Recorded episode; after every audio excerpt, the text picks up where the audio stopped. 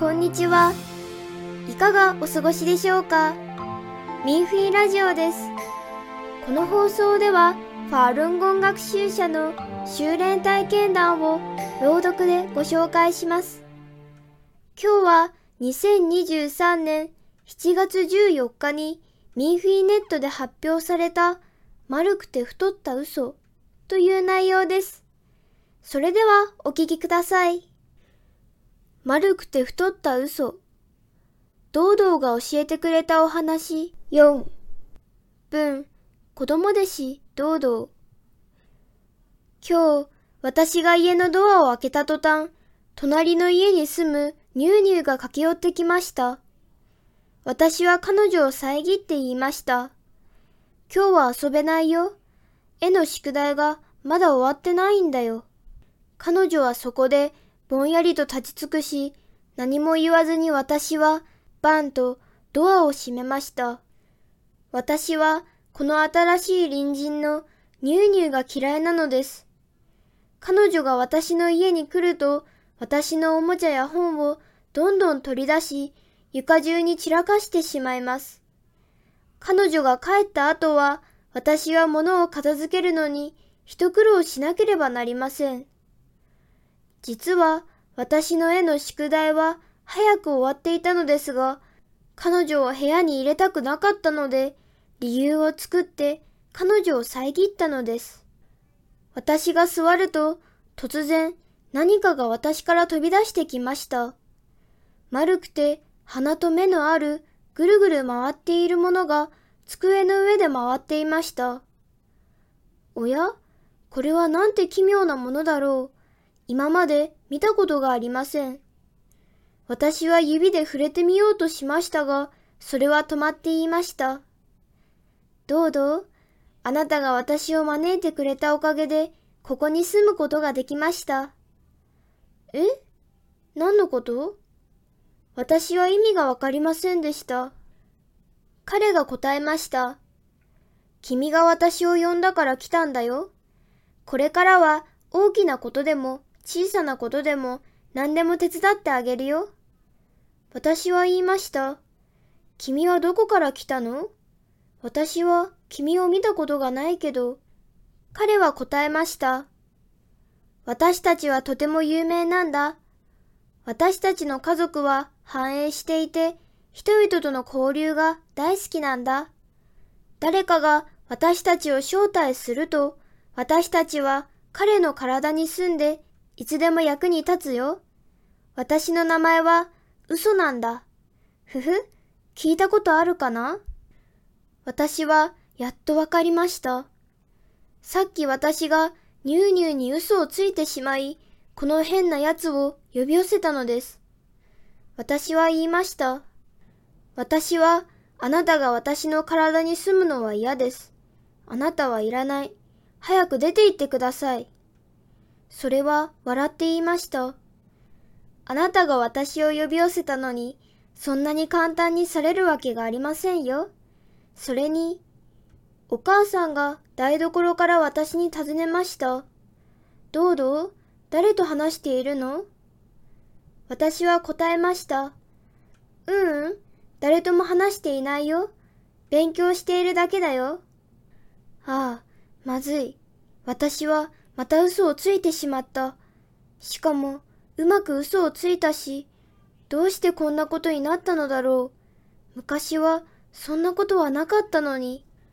丸くて鼻と目のあるぐるぐる回っている丸い嘘は一瞬で私の中に戻ってきました。ああ、それはあいつの仕業だ。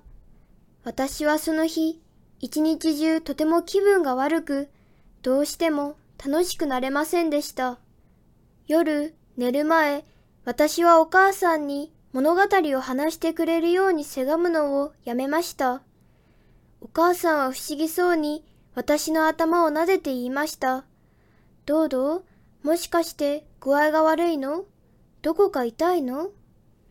私は言いました。ああ、今日はたくさん宿題をしたから疲れた。早く休みたいんだ。お母さんは言いました。そうなんだ。堂々は頑張ってるね。早く寝よう。おやすみなさい。いい夢を見てね。お母さんは私の毛布をきちんとかけて部屋のドアを閉めて去りました。私はベッドの中で寝返りを打ちましたが、なかなか眠れませんでした。仕方なく私は起き上がって言いました。ねえ、変なやつ、早く出てきなさい。丸い嘘は私の毛布に落ち、得意げに言いました。どうだい？このお手伝い。うまくやったでしょ？お母さんも褒めてくれたよ。ねえ、いいことがたくさんあったでしょ？将来はお前が大きくなったら大役を任されて大金を手に入れるお手伝いもするよ。私たちが助けた人々、数えきれないくらいいるんだ。見てごらん。私は言いました。黙って。そんな手助けはいらない。早く私から離れて。嘘は言いました。わかったよ。わかったよ。子供らしい気まぐれをするんじゃないよ。まだお前はわからないことが多いから、当然お手伝いをするよ。徐々にお前もわかるようになるさ。そうすれば私もあんまり頭を使わなくていいからね。あの大人たちを見てごらん。ほとんどの人がしていることだよ。だから私たちはこんなに太ってるんだよ。嘘は自分の体型を誇らしげに見つめ、私の毛布で転がった後、ぷ、と音を立てました。ああ、臭い。嘘は少し恥ずかしそうに言いました。うーん、ちょっと消化が悪かったみたいだね。お前は知らないだろうけど、世界には中国共産党というものがあって、そのメディアが大嘘をついてるんだ。私たちの消化能力を超えるくらいだ。お腹にはたくさんの匂いがこもっていて、適当に話さないとお腹が爆発しちゃうんだよ。礼儀に気をつけている余裕はないんだよ。丸くて鼻と目のあるぐるぐる回っている丸い嘘が臭いおならをするなんて気持ち悪い。私はそれを捕まえてゴミ箱に捨てなければなりません。でも見ない間にそれは一瞬で消えてしまいました。私はそれを捨てようと思ったのに見つけられませんでした。翌日、お母さんと話すとき、お母さんが言いました。どうどう？ちゃんと口をうがいしないとダメだよ。どうして口から臭い匂いがするんだろう。私は驚いて口を手で押さえました。それは嘘が私の中でぷっとしたせいに違いない。私は口を押さえて驚いて言いました。それは私の体の中にいるに違いない。この憎たらしい嘘はどうやって取り除けばいいのだろう。私は本棚の中の様々な本を探しました。嘘をつかないようにするという話はありましたが、この奇妙なものについては、どの本にも載っていません。ああ、もう嘘をついてしまったし、それがあれを引き寄せてしまった。どうすればいいのだろう。一番悔しいのは、今ではそれが出てこないことです。私はそれを捕まえることができず、それが私の体のどこに住んでいるのかもわかりません。私は深く悩んでいましたが、お母さんが気づきました。どうどう？最近どうしたの？何か悩みでもあるの？私は、わーん、と大声で泣き出しました。お母さんはとても驚きました。私は我慢できなくて泣きながら言いました。お母さん、嘘をついたの。嘘をつきたくない。嘘をつきたくない。お母さんは言いました。どうしたの？私は嘘のことを一気に話しました。やっと大きな息をつくことができました。お母さんは言いました。確かに嘘はいけないことだよ。子供も大人も嘘をついてはいけない。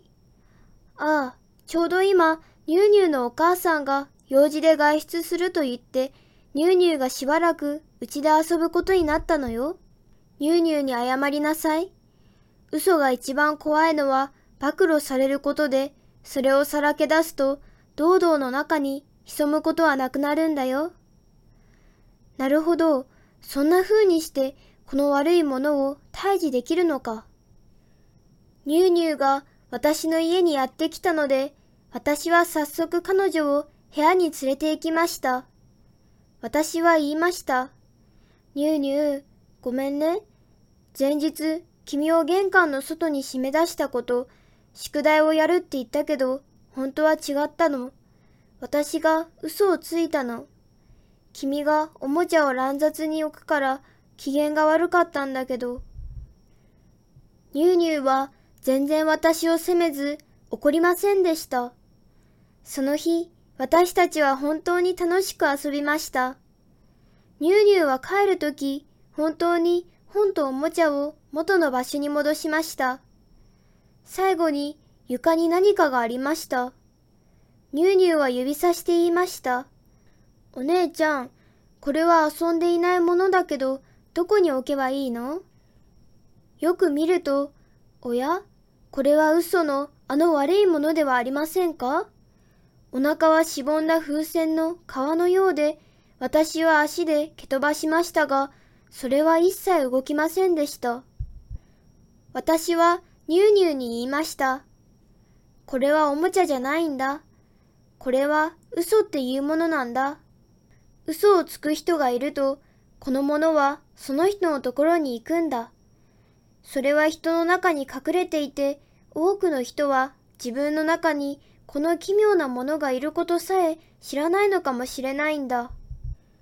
ニューニューは目を見開き、ああ、怖い。私の中にもあるのかな私、この悪いものは嫌だよ。私は言いました。このものは光に当たると死ぬんだ。ニューニューが嘘をついたことをしっかりと説明して、これからは必要ないって言えば、それは死んじゃうよ。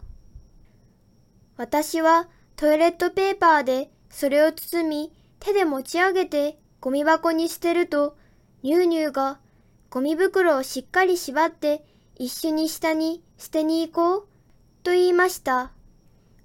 私たちは一緒に階段を降りて、それをゴミ置き場の大きな容器に捨てました。私とニューニューは一緒にいてとても幸せでした。私はしばらく笑っていなかったことに気がつきました。